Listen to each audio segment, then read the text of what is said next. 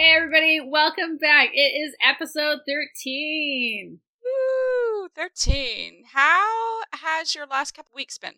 Uh, you know what? They've been pretty good. I Good. am feeling pretty proud because for the first time in my life ever, I have a little flower bed. Aww. I've never had any kind of gardens. So we moved into our house 13 years ago. And then we did nothing with the flower beds that we were here. We kind of let that we were like, we took like a, you know what, go with God kind of approach. we let them rewild and I didn't know anything about plants. When I started my job at the company that I'm with now five years ago, they gave me a plant in a pot. Everybody that starts at this company, actually, I don't know if they do this anymore now that we're all in this context of working at home and we've been doing this for a year. But like before that, everybody, when they start, they get a plant. And I was like, holy shit, what are you doing? That is a lot of pressure to put on me. I've never kept a plant alive before. I kept that plant alive. And Ooh, I was still? Uh, well, so I, I gave it to somebody else because they moved Oh. me to a desk that had no, it was in a spot with no sun. And I was like, well, okay, if I have to move, then like the person who gets my desk also gets my plant. But I felt confident enough that I could keep plants and I actually have a lot of plants around the house now. I think I have, I don't know, 20 or 30 plants around the house. Wow. Yeah, like Oh I, gosh. yeah, I have quite a quite a few plants. And this year, Neil was like, well, I've, the last few years, Neil keeps saying, I mean, you really like plants. Do you want to try gardening?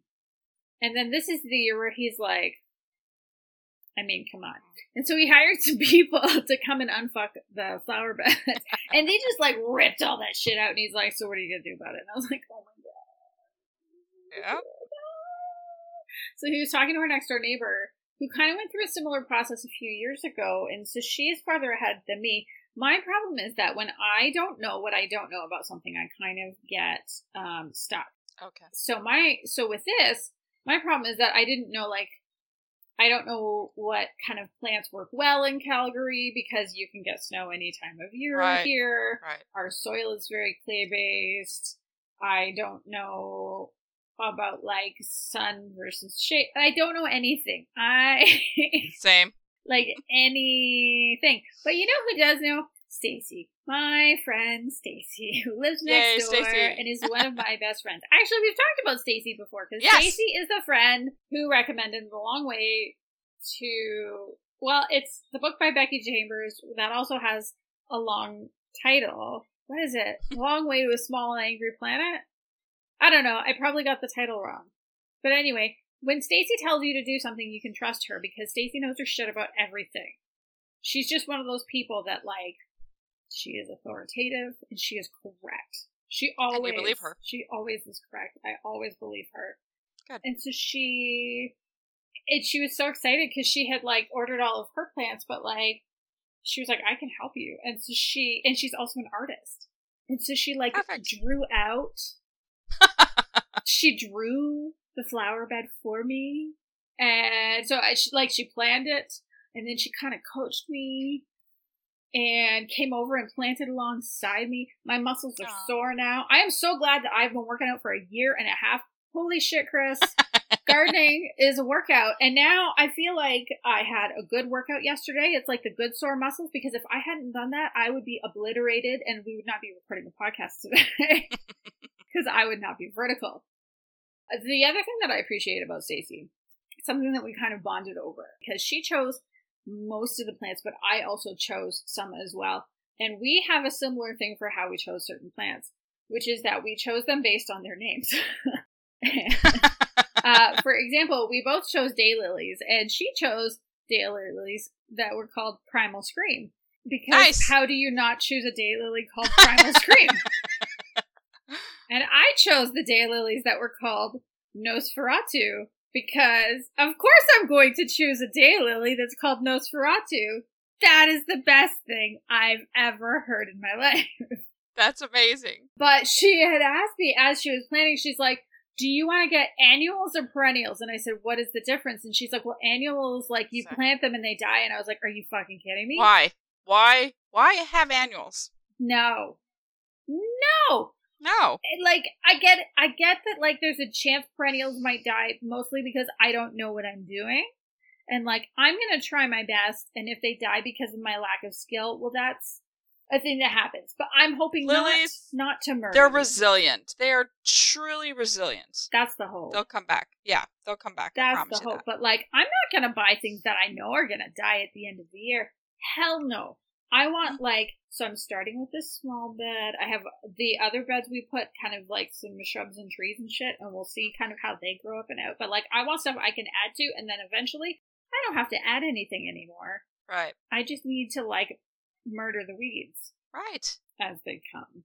But not murder the plants or No. the the yeah flowers. You don't want to do that. No, but sta- it was so funny because sta- when we were doing this, doing it yesterday as we were doing the planting, Stacy was like, "Are you okay if I'm like telling you what to do?" And I'm like, "No, tell me what to do like I'm five because I literally don't know what to do." And she's like, "Did your mom have flower beds?" And I said, "I yes." Nobody pays attention when they're a kid at flowers. Well, and I remember my mom sending me out to do the weeding and then getting scolded because I was pulling out flowers because I didn't know what were weeds and what were flowers. They all look the same. And guess who didn't weed again? And I wasn't even, I was not sad, but I was not doing, you know, like that thing. On purpose, Yeah, yeah. no, I wasn't doing it on purpose to never have to do it again. I genuinely Yeah. didn't know because I remember, like, Right. on the schoolyard, like the, the clover, like those weeds were like, they it's, they're flower weeds. They're pretty. They are pretty. so yeah, that's the big, uh, that's the big excitement at the Scott house. We might have flowers if I don't kill them before they bloom. I think you'll be fine. I like perennials. I have I had planted some lilies as well, just because they are resilient and sometimes they multiply. Oh. So nice. there could be a lot of Nosferatus and a bunch of prim- Exactly. and a bunch of primal screaming happening up in this house. I know. So like my thing is my tattoos on my body are all flower motifs. And actually I have a lily on my shoulder, so I dig it. Very lilies. nice. Actually, my left arm sleeve is all flowers as well. Although none of them, I'm nobody else, but you can see this. But I'm like twisting Right. my arm around to check. None of them are lilies because they're the flowers that my grandmother grew. So I have carnations and pansies and roses and violets, and then up kind of the back of the triceps are gladiolas. Hmm. So you're a flower child. Yes, fish.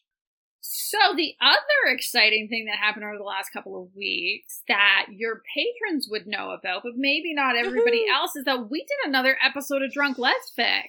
We did. And it was fun. It was it was a good time. It was a lot of fun. We had yes. So Tegan Shepard, uh, she had reached out and she wanted to do Drunk Lesfic because we both had books coming out. I guess June first at our respective publishing companies. Mhm. June first, and I think Tegan's comes out general release on the twenty second of Yeah. June, and mine is the fifteenth of June. That's not right. guilty, Britt Ryder. So not really me, but sort of me. Yes. So yeah, so we decided to we actually FaceTimed an a half an hour before our drunk lesfic to drink a martini together.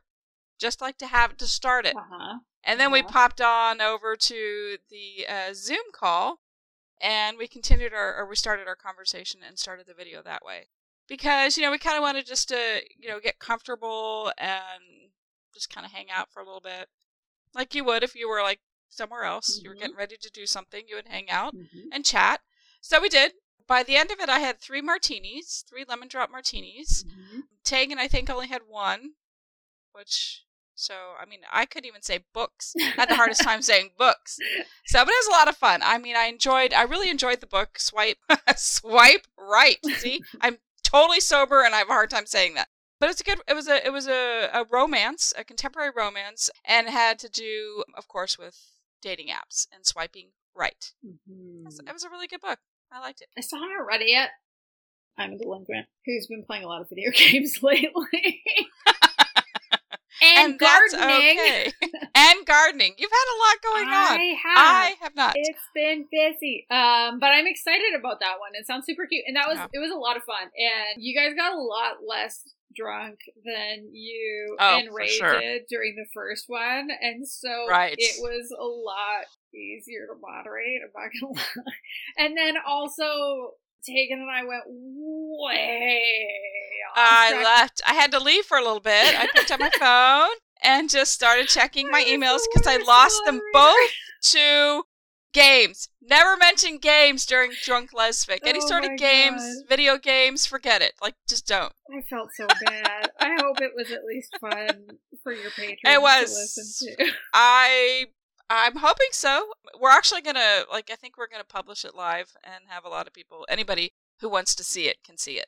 I think Mass Effect fans are gonna love that part of it. For sure. And I'm like, Mass Effect? And I only know that because of our last podcast when you started talking about it.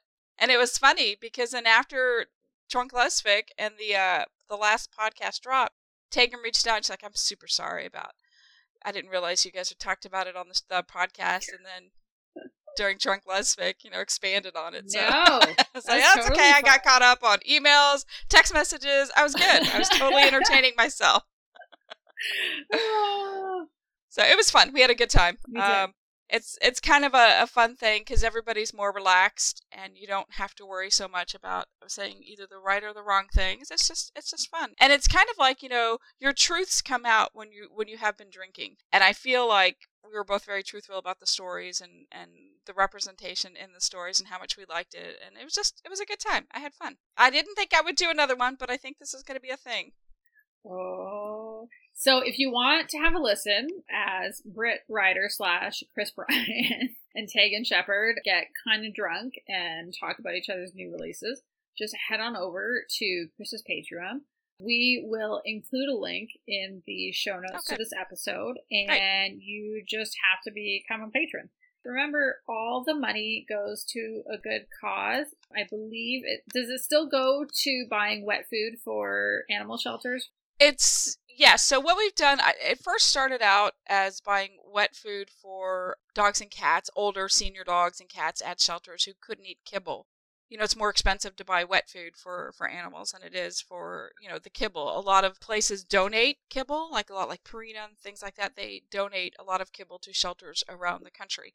So i just decided well let's get some wet food out to you know something to do. We were in you know down in quarantine we couldn't do anything go anywhere and i kind of want to get in front of people and so we just I just decided to, to open up this patron page and do this and so now it's kind of grown and so what we do is every month now is we pick a certain patron and have them give us the shelter of their choice and then I go online and I find the the shelter's wish list. A lot of times they have an Amazon wish list and so what I do is I just go ahead and take that our pledges for the month and buy everything I can from the wish list and send it directly to that patron so that they can get involved and then take all this stuff to the actual shelter that they chose. So it's kind of fun. It gets it gets everybody involved and then they send pictures and you know, it's a fun little group that we have.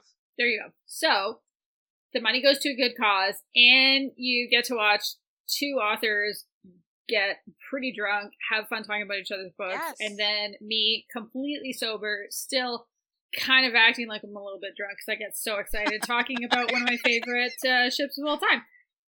So... What more could you ask for? I don't know. it was uh yeah it's uh it's a lot of fun plus i also do a lot of um you know i interview a lot of writers and other people it's not just you know all about me. It's it's about like what other people you know i've had melissa brayden on i've had georgia beers. My next guest is finian burnett. Very good. I know so that's gonna be fun. Um so anyway so enough about that. Let's talk about a couple other things about our podcast. So uh, we want to give a massive thank you to the as the ratings and the reviews continue to come in on Apple Podcasts. So I'm going to read one of them. Karen from Virginia Beach says Queerly Recommended is her favorite podcast and shares it in her review. I don't listen to many different podcasts, but I never miss this one. I always get a show or movie recommendation I might not otherwise have known about. Love it. So thank you, thank you, thank you, Karen. So as you can tell, every reading, fuck me, every rating and review matters because they really do help other listeners find the show so they can enjoy our shenanigans, hopefully, and also walk away with a recommendation, whether it's a movie or a book uh, or TV show. So thank you very much, Karen, for your nice review. Thank you, Karen. That's so sweet. We're so I don't know. I I love hearing that it's your favorite podcast, but I also just love hearing that uh, you know not only do you love hearing us be silly every week, but that you're walking away with you know some really meaningful Yes. recommendations. Right. And now it's time for listener questions. The first one, Chris, is actually for you. Jenny, Ooh. Jenny, Jenny from Twitter asks, Chris, where do you write? Do you write everywhere, or do you actually have like somewhere special that you write? Well, pre pandemic, I was going to, I used to write on the weekends with KB Draper, uh, who's an indie writer, and we would meet at the roastery in Kansas City and we'd like write for five hour blocks, either the roastery coffee shop or we would go to the opera house down in the river market in Kansas City and write there for four hours, four or five hours. But I, I pretty much just write wherever I can. It's never like like I can never set up a favorite place because I always need to have stuff going on. I like to be in a place where there's loud noises. Believe it or not, I'm like the weird person that my mind likes to focus on that while the other half of my brain is is actually writing. So I I don't like quiet time. Mhm. Quiet time for me to write, I don't need that. Like I can write on my lunch hour at work with all the noises going on if I'm in the office. But usually if I'm writing, I have the TV on and I'm on my couch writing. So I I Mhm. have to have noise. I have to have that. That's pretty cool. I uh I can't I mean obviously I don't write books like you. I can't write so the funny thing is I don't think most people know this. I actually have to do a lot of writing for my job at work. Hmm. I'm a product marketer, which means I'm writing all the time, so I have to write messaging, like that kind of thing. And I can't write if there's like lyrics to music, but like I also need to have like some kind of sound all the time. So I listen to a lot of like electronic music. But like my favorite place to read, if I have a choice, it either needs to be very quiet, so it's like at night when my whole family is asleep, or the airport. I That's so loud. fucking love reading at airports. Because also, nobody's gonna bug you at an airport because nobody wants to talk to anybody else. Wrong. What? That's wrong. What's wrong? If you have your laptop out and like it's a crowded space, Yeah. Like I specifically remember I was flying back from Philadelphia and I was sitting in a chair and I actually had my uh my I was writing a book and uh so I'm writing and this lady next to me literally like leans into my space to read what I'm reading or writing. That's demented. You know, but it happens a lot. Like when I open a book, She was people want to see what you're doing. Well, a lot of people were raised wrong because it happens a lot to me. So I feel like mm. my bubble at an airport is so small. There's no way I could do it. Oh, Like, I see, there's no I always have my Kindle. Well, you know, I mean, still, for some reason, like people just like zip. Look, here's somebody sitting here. I'm going to sit right next to her, even though like the whole place is open. Like that always amazes me. So then I like get up and like go get a drink and then go sit somewhere else. But airports, no, I wonder if I give off more fuck off vibes than you do. Maybe I'm gonna have to look meaner. Right? Just start growling at people, bite Yeah. them a little bit.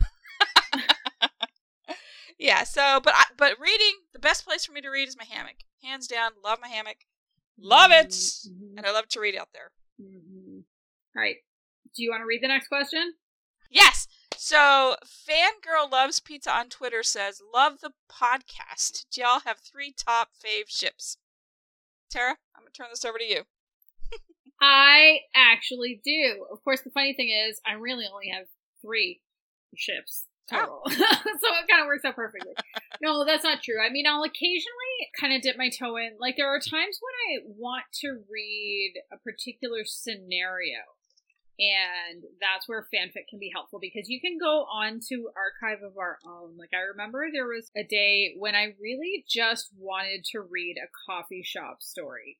And that's the nice thing is you can go in and like you can just search for um like I was able to search for like coffee shop, FF pairings, sort by kudos. That's kind of my favorite thing is like if I sort by kudos, that's usually the way to help me know like if because whatever has the most i take that as a sign of endorsement because it's like that's the way you know that people really really liked it and i and Right. i can get like good stories that way and so that so it might be like coffee shop it might be like one bed you know stranded kind of Yeah. i don't know like it's fanfic is awesome for tropey goodness. So like Right. if I'm feeling like I want a trope, then that's kind of a way I'll go. But I like many people am pretty loyal to a couple of particular ships.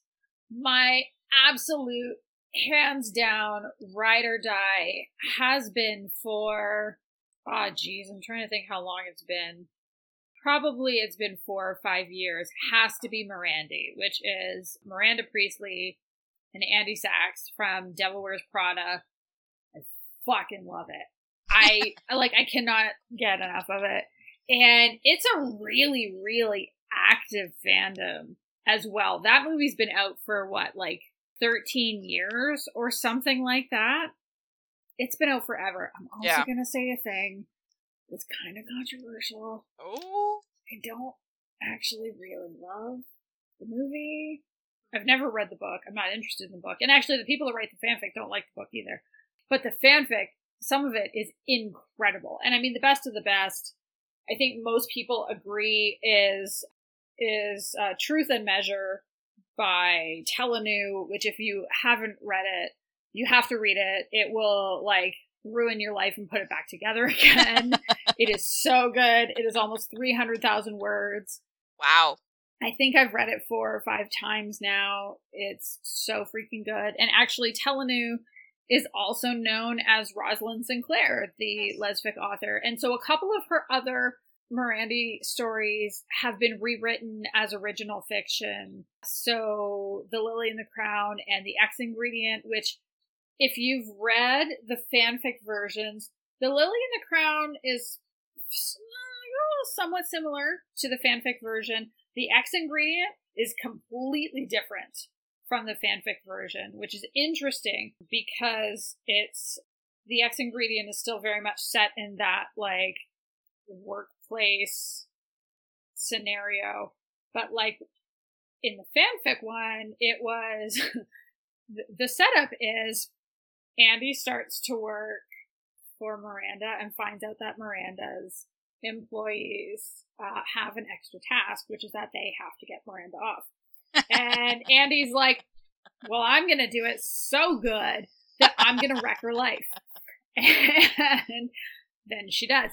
But of course, how is that going to work as published fiction? Because with fanfic, basically anything goes, right? Right. With published fic, especially post Me Too, how is that ever possibly going to happen? Right. And the way it was rewritten, like, hats off to Rosalind Sinclair because it was masterfully done. It's a really excellent book.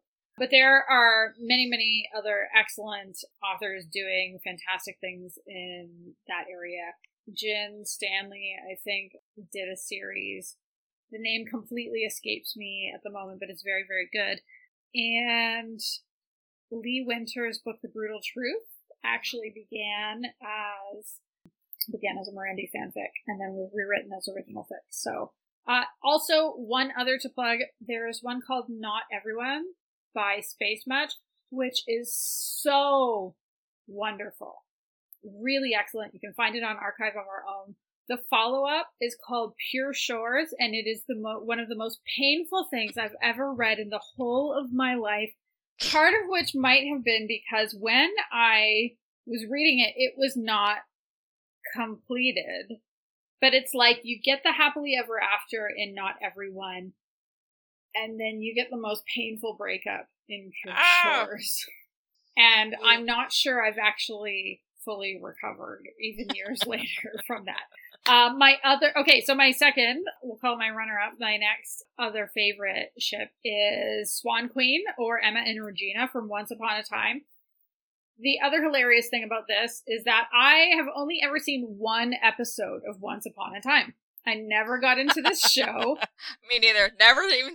I never even saw one episode. No, but I was kind of drawn to it for similar reasons to why I was drawn to Mirandy because of the Ice Queen element. Now, of course, Mirandy has a couple of other things going for it in that, like, I love age gap stories, and Right. at the time I was really into workplace um, romances, and I'm not like quite as much now. Again, like I mentioned, Me Too kind of adds like a a layer of ickiness that I'm not as comfortable with anymore. But like Swan King doesn't have that, so that's nice. So it really just has instead it has the uh, definite Ice Queen, also has the rich girl poor girl dynamic, works really really well.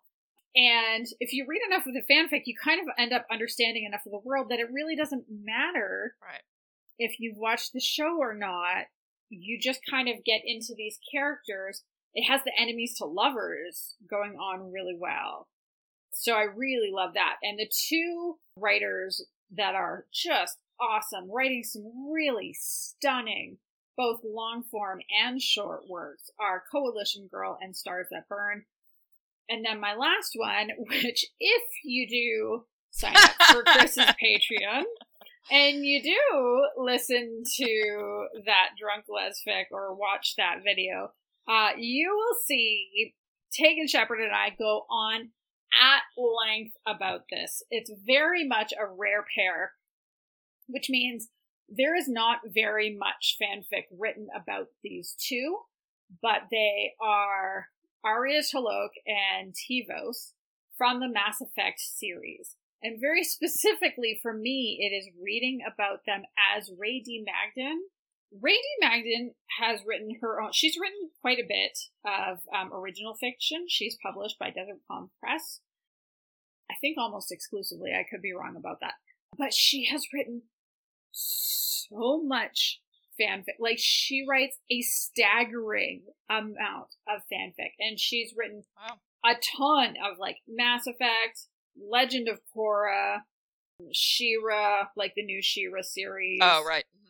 I'm probably missing a bunch of other things because I can't keep up on all the things. But like for me, the Mass Effect fanfic is so it's so fantastic. But this pairing in particular, I just adore. And the thing to know going into it is that Tevos is a very high ranking government official, and Aria is the head of a major criminal enterprise. And it's so good. Am I gonna lose you again to Mass Effect for the No. third time? No. No, no. but it's okay, like I think I'm also just checking. I'm I, I also am like very much in my feelings about this because as we discussed in the last episode, I am playing through Mass Effect again. And so I just I'm feeling very nostalgic about this. I might have to go back and reread that series. Um so Oh, yes, those are my three. I love them. I I kind of feel like I'm probably always going to be reading, especially those first two pairings. I'm probably always going to read at least a couple, few, ten, I don't know, a year. we'll, we'll always be reading at least a bit in those fandoms. Good. So, on a totally different note, I think a lot of people uh, listening probably would have seen that recently the completely awesome website Autostraddle recently put out a survey on their website that I know a lot of our mutual followers on Twitter had a lot of fun with. And it was a survey that lets you see the job that you would have in a lesbian romance. and we thought that we could just take this survey Oh, together. yes. I think it's great. Let's do it. But first, I thought, Chris, you're a lesbian romance author. How do you go about choosing jobs for your characters? I would say that I look for jobs that interest me because I'm going to have to do a lot of research on it, or jobs that help the storyline. Like in my book, Listen, my character, you know, she was really into math and stuff, and I know nothing of math, so. But I needed her to to have that uh, that background because of the whole music aspect of it, and so I just I kind of pick it just based on whether or not I like the job or that it's going to advance the story somehow.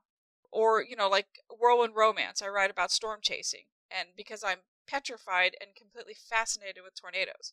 So it just, it all depends on, basically, it's what I like, you know, because I'm going to be spending a lot of time in this book between Mhm. writing it, editing it, and then getting it ready for, for publication. It's just, I have to really like something a lot to be in it that deep. So it's more or less like, like right now I'm trying to come up with the next idea. I'm writing one, but I have to come up with something for the next book, and I'm I'm really struggling because, you know, you want to pick something that's that's current, current events type thing, and it's just it's hard because like right now my mind's spinning because I'm doing a lot of things at once, and so I need to take like an hour out of my life and just come up with the next story idea, and it has to be something that is a job that people can relate to, that people are going to want to read about, and that kind of falls under the whole sweet romance guidelines.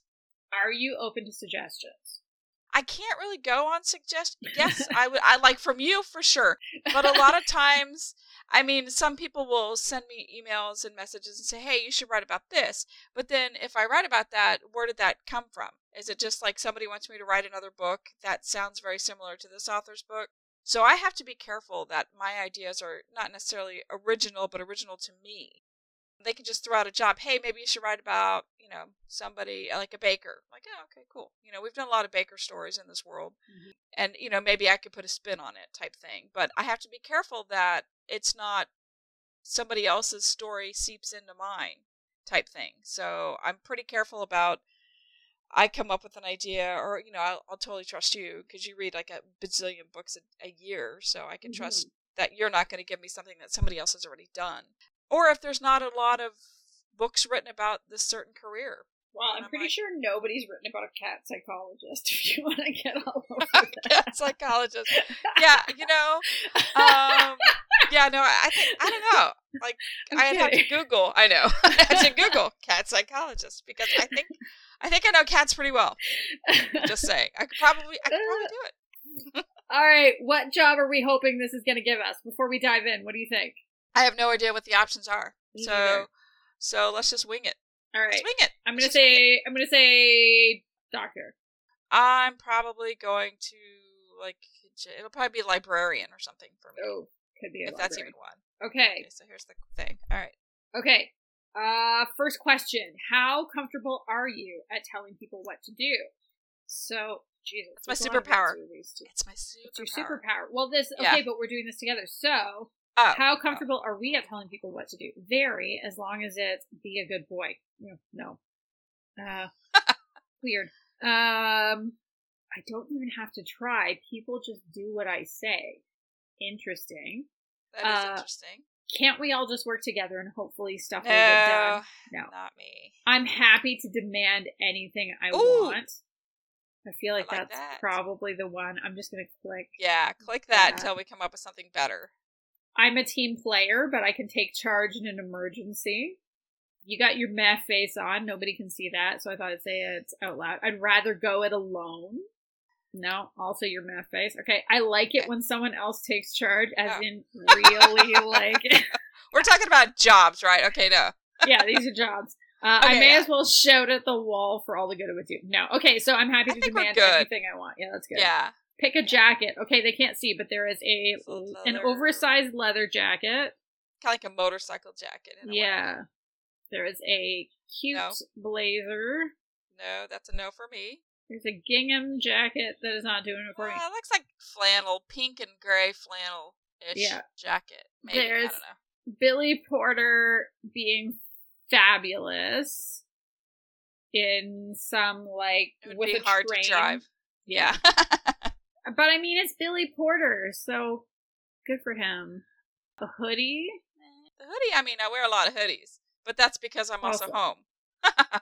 Same, but uh, I also wear them out. if I'm honest, there is a there's a doctor jacket. It's too white. Ooh, I like that one. This blazer. I like it, but that's okay. I get, let's see what else we got. It's a very like nice that. Gucci blazer. Or there is a puffy uh, vest vests. Okay, so out of the out of those six or whoever, I think that one's I, good. The yeah. one we picked. Yeah, let's um, go. You want to go with that one? Yeah, okay. let's go with that one. Okay, you are on a plane and the man next to you starts to talk about Bitcoin. What do you do? Is there like an option to just pork chop him in the neck? Like you just straight up it's like, take your like worst. Get security to eject him from your plane is the third option. I'm going to just click on that and then we'll see what the other ones are. Okay. Pretend to listen while you're secretly watching Carol on the in-flight entertainment. No. Signal to the air steward to fake a medical emergency that you must rush to help with. No. Feed him dairy free dulce de leche. No. Right. I'm not even going to finish reading that sentence. I'm not feeding this stranger who's Right. Fake an incoming call from your boss despite having no signal. On a plane. That's kind of funny. That is kind of funny. Laugh in his face at the concept you have money to invest in anything. we just chose the Gucci jacket. I know. so we can't really say that. Try and distract him with pictures of your dog. The last one, nod and smile while mentally composing a Pulitzer Prize winning story called Assholes Who Talk About Bitcoin. That's pretty good. That That's one, I good. think. I think so. I think you're right. Okay. Okay. Your BFF just moved to a new place. What do you get them as a housewarming gift? A bottle of two buck chuck? No. Oh. A gingham top Kilner jar containing a sourdough starter? No. Probably not. A rabbit microchipped with up to date vaccination certificate? Probably not. An oversized bouquet of flowers? No. I don't think so. Actually, my BFF did just move and got a new place. So, Hmm. Yeah. What did you get them? um, you know, honestly, I don't remember. I say just. It was over the summer. Oh, I okay. say just. So it's it's over during the pandemic. They moved. KB Mhm. Draper, she moved. So Oh. yeah, and I honestly can't remember what I got her, but I feel like so far none of these. It would have been none of these. No. A minimalist but extremely expensive artwork. Maybe. I feel like this is our closest so far. Let's Closest click so and we far. can change it. Uh, a first Okay. aid kit. So you laugh at that, but let me tell you something. I am known in my family as a mother hen. Like for Christmas, my Mhm. sister, one of her Christmas gifts, she had just uh, purchased a lake house, so I bought her the one of those huge, mass- massive fire extinguishers because nobody Yeah, thinks about a fire extinguisher. that's fair. They don't have So, so first aid extinguisher on the kit, yeah, that's true. They don't. So first aid kit isn't too far. I mean, isn't too far from something I would It do. is useful. Not for my BFF though. No. So, So the yeah, artwork so- is better. so- okay. Okay. So yeah. A copy of The Home Edit, a guide to organizing and realizing your house goals. No, Absolutely that's not. horrible. Okay. No. A doorbell with a video camera for snooping on your neighborhood. That probably is pretty good. Like the ring. I can't tell you how much I pull up my ring on a daily basis. Yeah, okay, we'll But- get that one. Do you think so? I mean, I'm I'm good for either one, the artwork or the doorbell. I'll let you make that decision. I feel like the person who would compose the story Assholes Who Talk About Bitcoin would want to be able to snoop on the neighborhood. That's true. I think you're right. So let's stick with the doorbell. Okay. You suspect someone's been stealing your lunch from the shared work fridge. What do you do? oh my god, the first one is so good. Steal someone else's lunch as compensation. Make a dramatic scene until the culprit gives it back. Bring in lunch for everybody the next day. Someone must be struggling for cash if they had to steal yours. I don't think so. Nah, they're just dicks. Fire everyone? Probably not. No. Interview everyone involved and write a detailed oral history of the lunchroom thief. Who has time for that? Nobody. Who cares? You're not getting a lunch break anyway. Nope. Grab a bite to eat when you're next sent out on errands. That's no. No. If you get desperate, that kitty kibble can't be too bad, can it? That's disgusting. No. So me, I would make a dramatic scene until the corporate. I have no problem. I'm Yeah. that person who will confront. Is at work. I'm a totally different person. Yeah. Like people are kind of scared of me at work. Oh yeah. Yeah, they are. It's weird. It's so weird because it's like I feel like uh it's I don't know. I feel like I'm a totally different person at work than I am in real life and I just Mhm. feel like I'm there to work. You know, if if somebody's going to get in my way to prevent me from whether it's eating my lunch or doing my job, I'm going to get in your face. I'm just going to we're just going to like I Mhm. had one one time the admin uh, person said something as I was walking away, and I just stopped and I turned around and I went back to her. I go, "We're not going to do this. I need to know what is going on right now. What is your problem right now with me?" And it wasn't like, "What's your problem?" It's like I need. It was like very, very calm. Yeah. You know, I need to know what is the matter. What What do you have against me right now? Why Why did you just say what you did? And people don't like confrontations at work. I'll tell you that. They do not like it. I mean, people don't like confrontations in life. But like work I don't have time. I do not have time for people to drag down my job or have emotional outbursts No. at something I have said. So like I nip it in the bud right away. I just do. I just you know I'm there to work.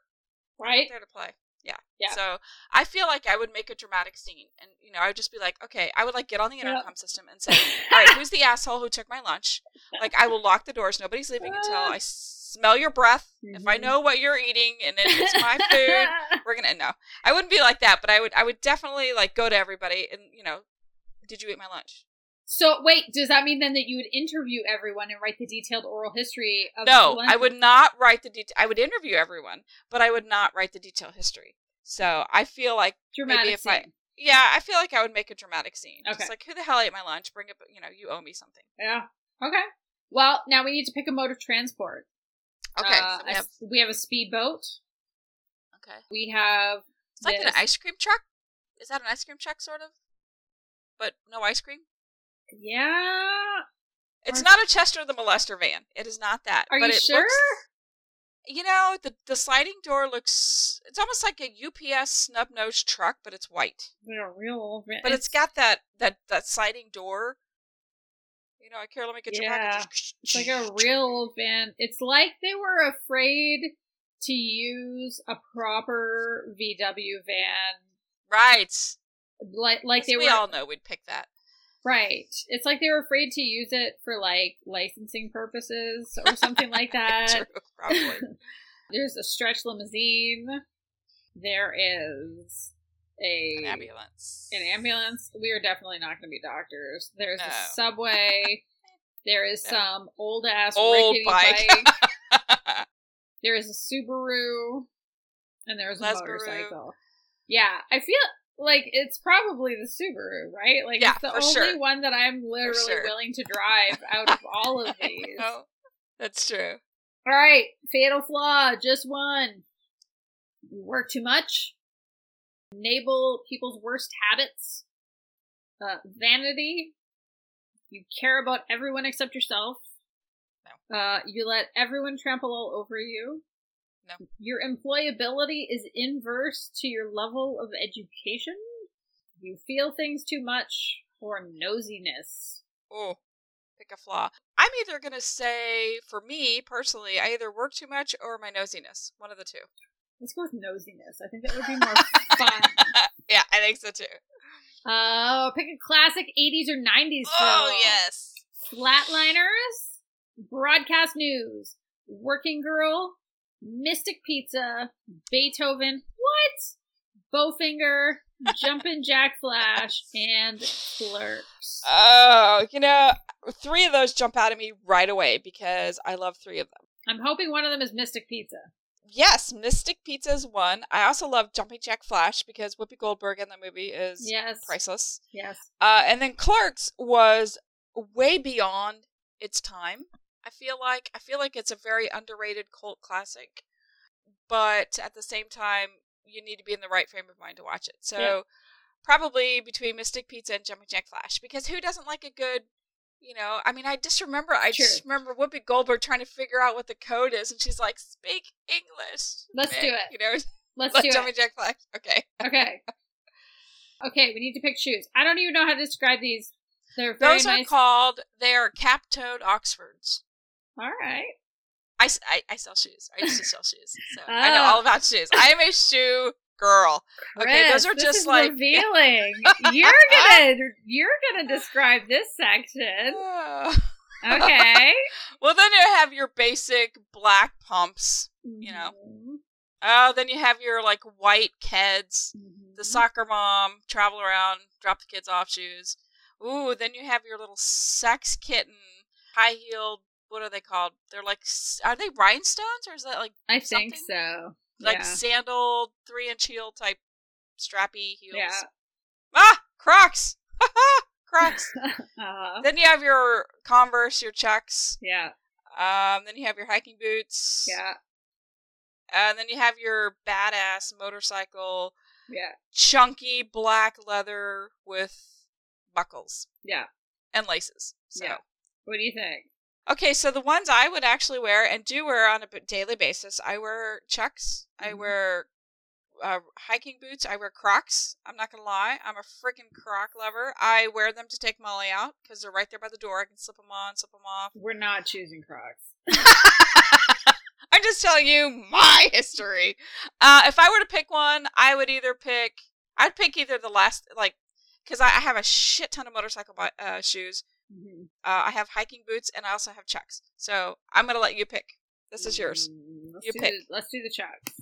Okay, that works. Okay. Oh my god, how many more questions? There's three more Okay, questions. phew, Okay. three more. Uh, could okay. be the whole podcast. It is going to be. Uh, you're swiping through a dating app and notice someone hot from work. What do you do? Message them immediately. Your job sucks, but if there's a potential for hookups, it may suck slightly less. Mm, probably not. Spend six hours internet stalking them to see if it's worth you making a move.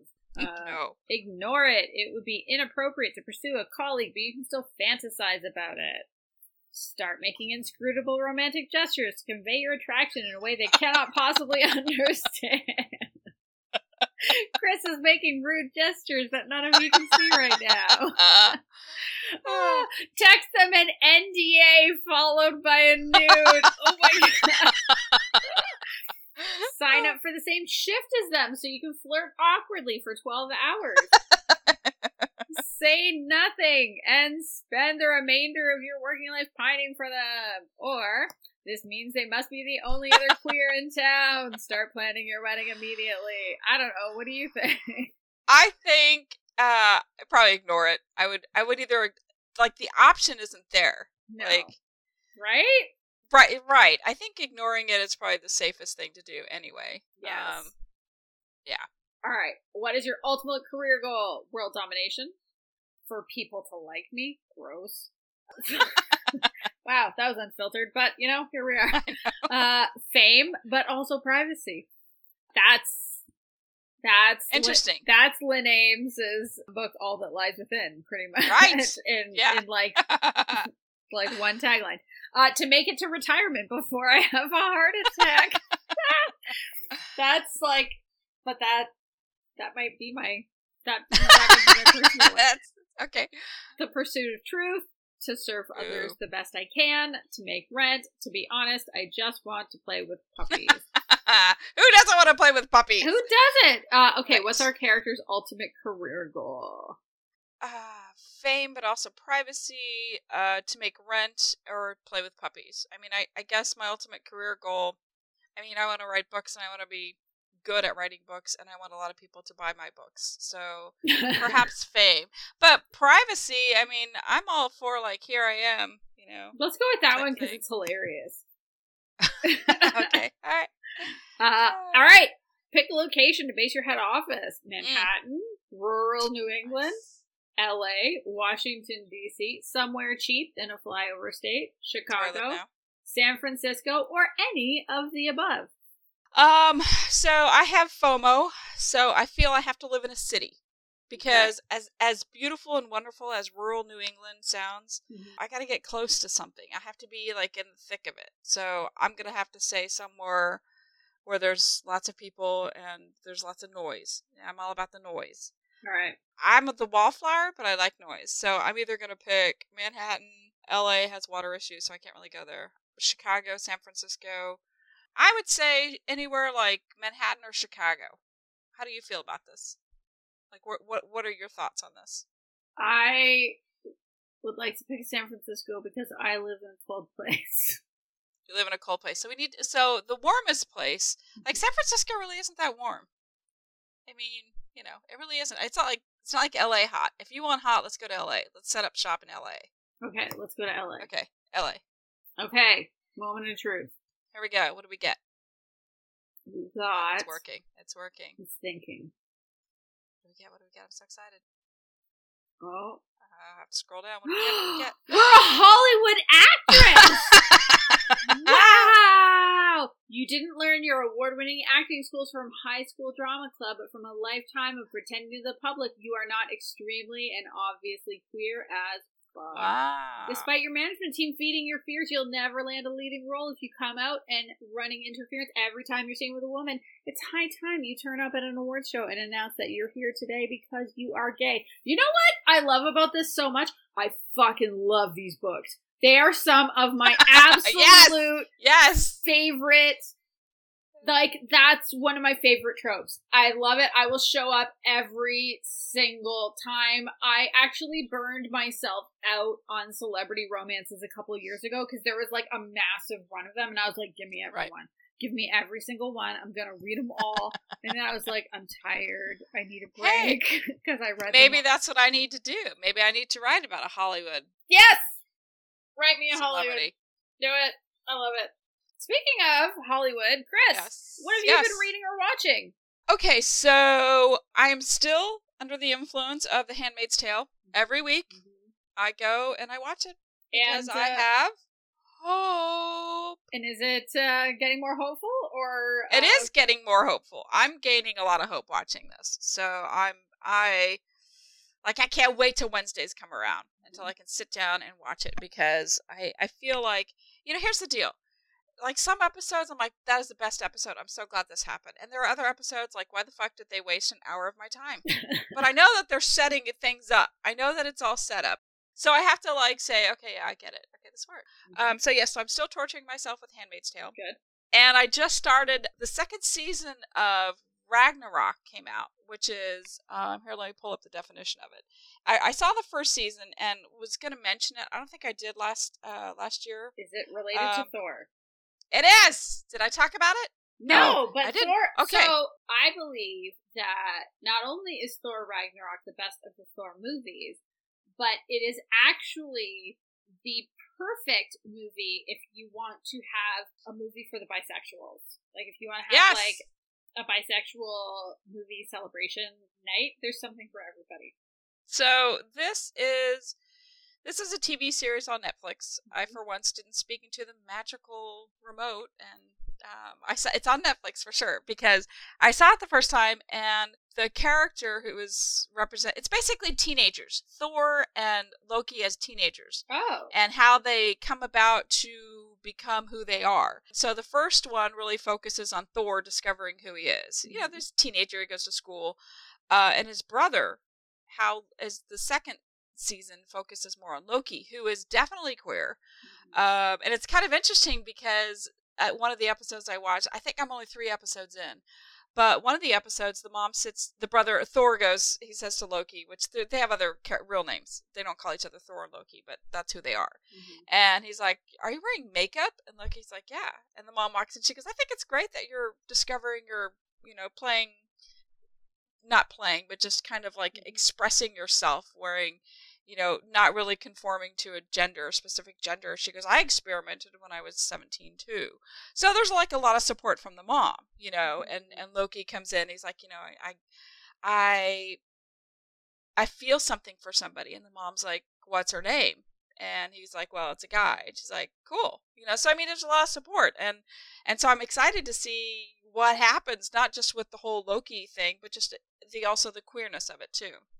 It's so kind of fun good. to see him yeah. So, uh, so I'm watching that as well. So, what about you, Tara? What have you been reading and watching or watching? So, I've been reading How to Find a Princess by Alyssa Cole. It is another book in her Runaway Royals series, which some of the books have male female pairings, some of them have queer pairings. This is one that has two women. And this one is actually an Anastasia retelling, so it's cute. It has neurodivergent rep so far i'm not super far in it. I think i'm about 10 15% of the way through because i only read on my kindle. I don't think in terms of pages. I think in terms right, of percentages. who knows with pages on a kindle? Yeah exactly. So i'm just going to read the blurb. Makeda Hicks has lost her job and her girlfriend in one fell swoop. The last thing she's in the mood for is to rehash the story of her grandmother's infamous summer fling with the runaway prince from Ibarania, or the investigator from the World Federation of Monarchies tasked with searching for Ibarania's missing heir.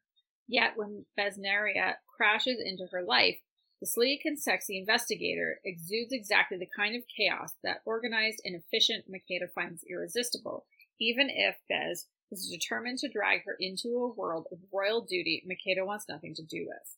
When a threat to her grandmother's livelihood pushes Makeda to agree to return to Ibarania, Bez takes her on a transatlantic adventure with a crew of lovable weirdos, a fake marriage, and a one bed hijinks on the high seas. When they finally make it to Ibarania, they realize there's more at stake than just cash and crown, and Makeda must learn what it means to fight for what she desires and not what she feels bound to by duty. So, I wasn't super sure at first because that first chapter where Makeda, yeah, she gets fired and it's like, not only does she get fired, but somebody who is much worse at the job gets promoted over her. And I was like, well, this is pissing me off. Yeah. And then you see her girlfriend leaving, and like, and the way her girlfriend leaves is really mean. And I was like, what? But then it goes on, and you meet Bez, and it's almost a farce.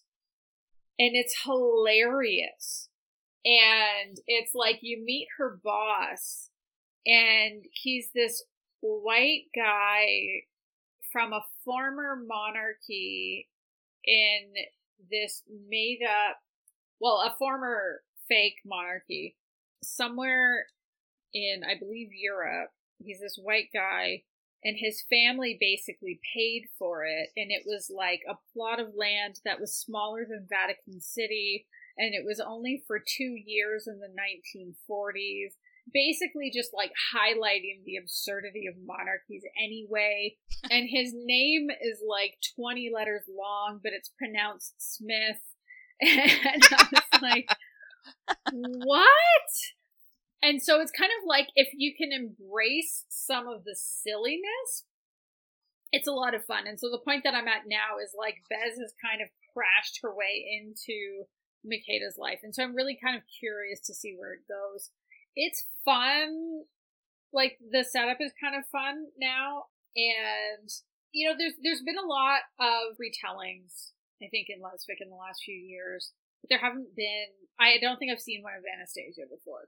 So I'm curious to see where this one goes, Oh. and especially you know seeing a book about two black women, and especially one that's written by a black woman. Um, then more diverse rep is always a good thing, and so I'm pretty excited about this Right. one and Agreed. looking forward to seeing where it goes. Uh, and then the other one that I'm not reading about right now, but I I can't remember if I was talking about it a few episodes back, but I'm very excited because it's had its wide release. Is the Menopause Manifesto by Dr. Jen Gunter. This book is absolutely crucial if you are going through perimenopause or menopause, if you've been through it, if you know somebody highly, highly, highly recommend it. Dr. Jen is on a mission. This book is all about evidence based information because, you know, a lot of the information that's out there, um, a lot of the things they're trying to sell to us is highly predatory because there is money to be made. There is a knowledge vacuum, um, and the people rushing in to try to fill it are unfortunately not always good people with our best interests in mind. And she is on a mission to empower people. And I know for myself, I personally have been having much better and more fruitful conversations with my doctor about my care. Good. And so I'm really excited about this. I signed up for her Substack and have con- been continuing to get more good information about that. And so the thing I like about that is because, of course, you know, a book really kind of represents the best information at that point in time. And so eventually it's going to grow stale. And so I'm going to continue following her through there. And I am going to brag a tiny bit. I actually had the opportunity to join Sarah Wendell from Smart Bitches Trashy Books as uh, she interviewed Dr. Jen.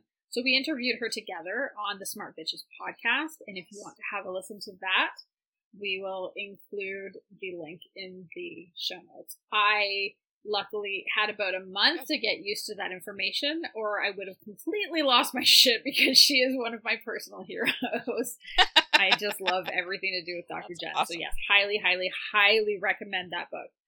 I will say, you know, for our um, non binary and trans friends, it's not as queer friendly as I would have hoped. It's pretty focused on cis women, which I can also understand because it is very hard to get good medical help that is competent when it comes to menopause. Unfortunately, most uh, doctors are not getting good training related to menopause, even for cisgender women. Right.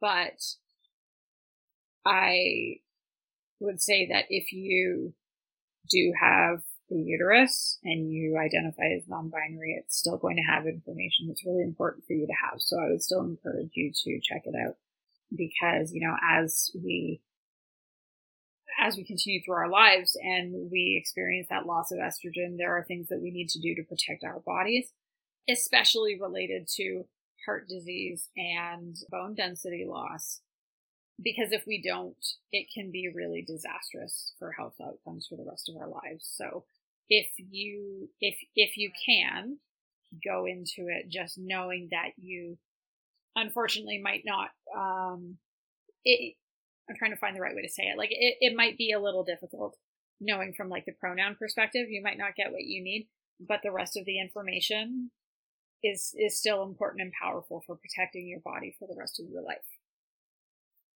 So, Good. Chris, it's time for official yes. recommendations.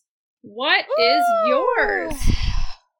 Well, I talked a little bit about a series that was on FX called Pride. Mm-hmm. It was a documentary series, and it's on uh, FX. And I talked about the first episode. I'd only seen the first episode, but I figured it was probably going to be a recommendation for me, and it totally is.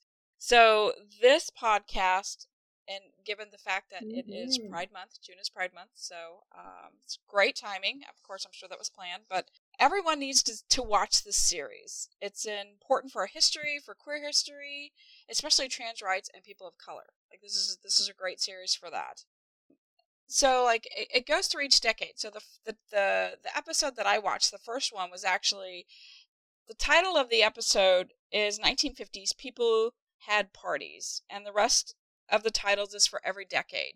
So it's going to be impossible to take six hours worth of information and break it down in like a 10 minute recommendation. But I thought I would kind of highlight some of the important things uh, of each decade. So the 1960s, the episode's called Riots and Revolutions. There were a lot of riots in the 60s, and everybody knows about 69 Stonewall. Like, that seems to be like everybody says, oh, that's the big breakout riot. But, like, that's not true there were so many different riots that happened prior to Stonewall that the television and newspapers didn't cover because they didn't want to give queers any sort of acknowledgement or any sort of, you know, any sort of press. They always say, you know, any press is good press. So they just took it out. They just, nobody ever talked about it. Nobody reported on it. So that was really interesting. The 60s, you know, Pride was actually born and earned from the riots of the 60s, like the whole Pride thing. And the very first Pride parade, which really wasn't a parade, it was a protest. So, like, the first Prides were protests. Uh, the first one was in 1970, and it took place, you know, in the big cities, New York, San Francisco. And they were just, they were, they were political and they were a way to gather and protest. And there was also the growing uh, women's movement. Uh, just lesbians becoming um, identifying with that word. You know, actually, okay, yes, I am a lesbian. And then there are the women's, the feminists, and it was interesting because the two groups would fight. Like, like the, there was a huge thing about feminism, and they didn't want to be accused of being lesbians. And so the lesbians are like, well, surprise, guess what? A lot of your feminists are lesbians. So like, it, it focuses. The '70s focuses a lot on the women's movement and the 80s of course the mm. AIDS pandemic talked about the AIDS pandemic and how that was when when I kind of was aware of life and news and and activism was in the 80s and the AIDS thing was absolutely it was horrifying when it first came out I still remember it and I remember people on on Johnny Carson talking about it and I'm, I looked at my dad I'm like what are they talking about? What do they mean it's man made? You know, so I think it was Steven Seagal of all people said uh, it's man made, and I'm like, I don't understand what that means, Dad. Mm-hmm. So my dad had to explain it to me.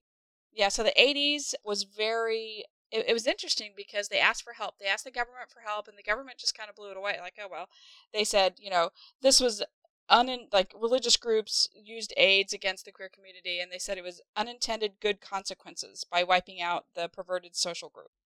So it was really interesting, and that's when safe sex. I don't know if you remember, if you know a lot about American politics, but uh, Nancy Reagan was like, safe sex. It was all about safe sex. And uh, I just remember having a bumper sticker in my locker um, in high school saying, wrap that rascal. And it was a condom and like and that was like a big thing you know for me mm-hmm. to have that in my locker I, I thought for sure you know i was going to go to the principal's office and there wasn't really you know freedom of speech i was part of the newspaper and um, anyway so that was real big for me was 80s mm-hmm. and, and learning about that.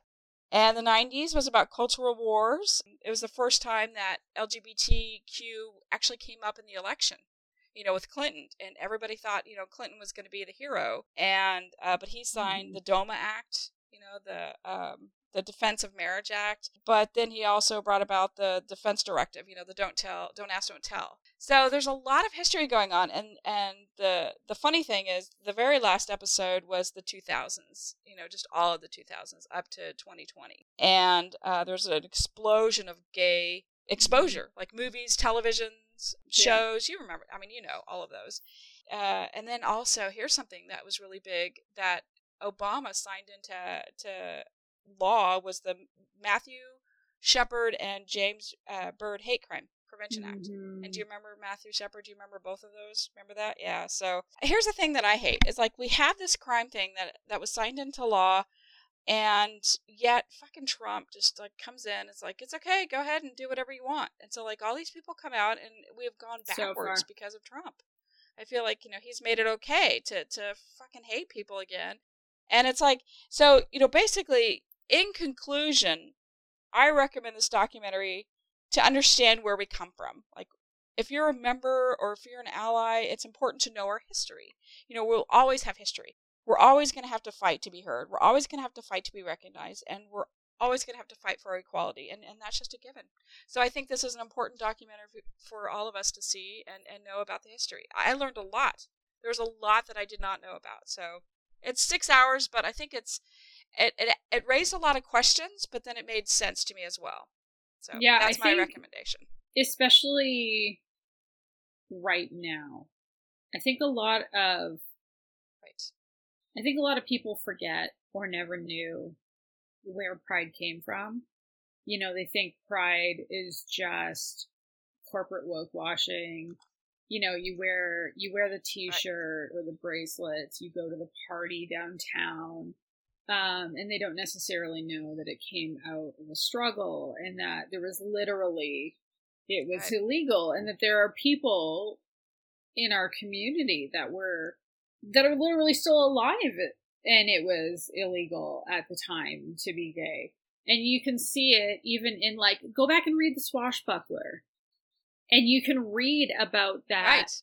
and right now there are so many states introducing bills to strip away rights from trans people.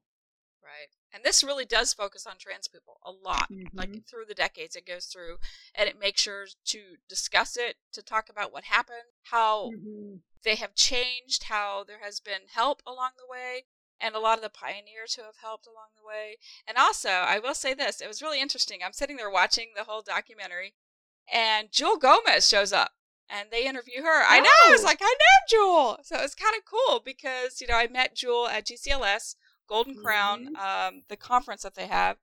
And uh, so it's just really interesting because I was like, okay, now I'm even even more invested in this because yeah. people I know are speaking out about this and are are talking to people who can actually, you know, get out there and get in front of people. So I loved it. Well, and I don't think a lot of people understand because there sometimes the talk is like well, being trans is new, and it's like being trans is absolutely not, not, new. new. Uh, there was so much research actually about trans experience that like the Nazis literally burned down and had destroyed. Yeah. Like just absolutely destroyed because literal Nazis didn't want that. And it's like we are kind of facing a tipping point again. Mm-hmm. And so yeah, go check this out. Yeah, I think you would really enjoy history. it. I think you I I know for sure you'd have a lot to say about yeah. this. So I recommend it especially to you. Thank you. I need to see where in Canada I can get it. Well, it's on Netflix. Like you can get Netflix or no? Can you not get Netflix? I can get Netflix, oh, okay. but you said it was on FX. It might be through Netflix too. I'm just saying. I think that might have been one of those where I spoke into the magic um, remote for Mhm. sure. I don't have a magic remote. Well, let's the- look. I mean, for sure, Netflix. I mean, I I said it and it says FX, but I think it was actually through Netflix that it did it. Oh, okay. So it's one of those. Okay. So for sure, look at it. So enough about that because I know we are like this is going to be like a podcast that's eight hours long. So so Tara, what is your big recommendation for us this week? Similar to you, it is one that I'm picking up from last week. Um, unlike yours, it's incredibly lighthearted. Uh, yeah, this is super heavy, but super informative. So to balance out, so watch Pride, and then when you're like, woof, that was heavy but important. And then when you need a pick me up, get the book Satisfaction Guaranteed by Karelia Stetz-Waters, because holy shit, this book is adorable. Aw. So I'm going to start with the blurb. And it is when it comes to her career, Cade Elgin has it all figured out. Only professional talk has become her default mode. Relationships are non existent, and don't even mention the word orgasm. All work and no play makes Cade a dull human. But when she inherits a sex toy store, Cade is caught between business and a store filled with every imaginable kind of pleasure, including her infuriatingly irresponsible and deliciously sexy new co owner. Selena Mathis learned the hard way that she can have too much of a good thing, which is precisely why she's taken an oath of celibacy and is focusing on how to make Satisfaction Guaranteed a success. That's the name of the store, Got just as an aside. she won't mess this up, not this time. But once again, Selena's emotions are getting in the way and tempting her with a serious attraction to buttoned up Cade. But the shop isn't exactly vibing. And and Cade, yeah, see what they did there? It's pretty Yeah. good. And Cade, and Cade and Selena are on the verge of losing both their income and the possibility of love. Can they find a way to work together before satisfaction guaranteed runs out of batteries? I That's love all the puns I know. in this. Super like I clever. hate I hate puns so Me much, too, but like every pun in this blurb is working for me. Right. Like it's just so cute. I'm the same. I dislike puns immensely, Oh. but yeah, I agree. This made me laugh, so that's good. So it's successful. Oh my god. So this is probably going to go down as one of my favorite books this year.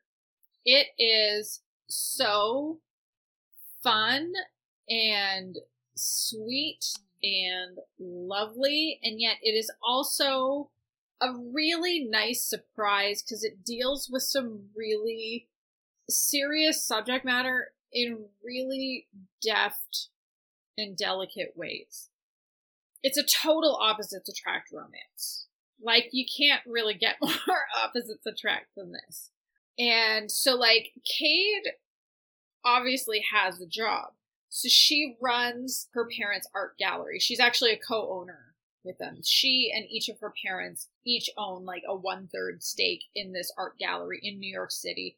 And it's a really well respected art gallery. Selena used to be an artist. She was actually in art school and she showed really great promise. And because she was in a relationship with one of her professors who ended up pretty deeply bullying her, and that relationship crashed and burned, she kind of needed to find her way into a new life. And that's how she ended up meeting Cade's aunt who owned the store. And so Ruth is, uh, so Ruth is Cade's aunt who owned the store. And Ruth hired Selena and let Selena kind of live in this uh, little home on the back of the property. And so when Ruth dies, she leaves it to both of them in kind of this who knows why Ruth does what she does. Did she have a hunch that they would work together?